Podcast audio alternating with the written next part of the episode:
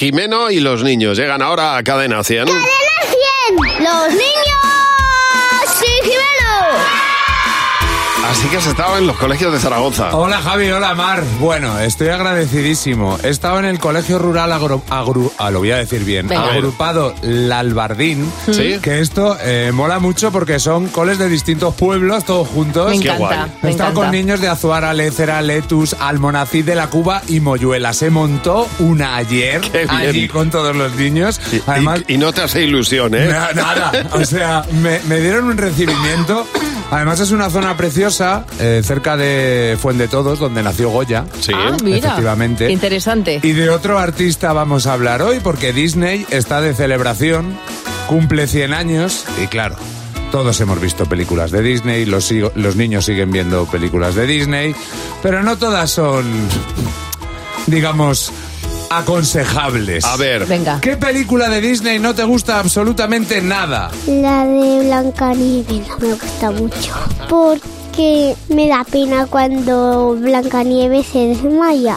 Así que no la veo mucho porque si no me echo a llorar. La Bella y la Bestia no me gusta nada. Porque, porque tienen cuernos. Blancanieves porque los enanitos no paran de cantar. ¿No te gusta? No, porque me duele la cabeza. Frozen, me parece muy aburrida, que siempre va patinando, que vaya andando, a ver si se resbala. ¿Quieres que se resbale? Sí, porque tenga gracia. ¿Qué película de Disney no te gusta nada, de nada, de nada? Blancanieves, no me parece normal que con un beso se pueda despertar. ¿Cómo lo hubieras despertado?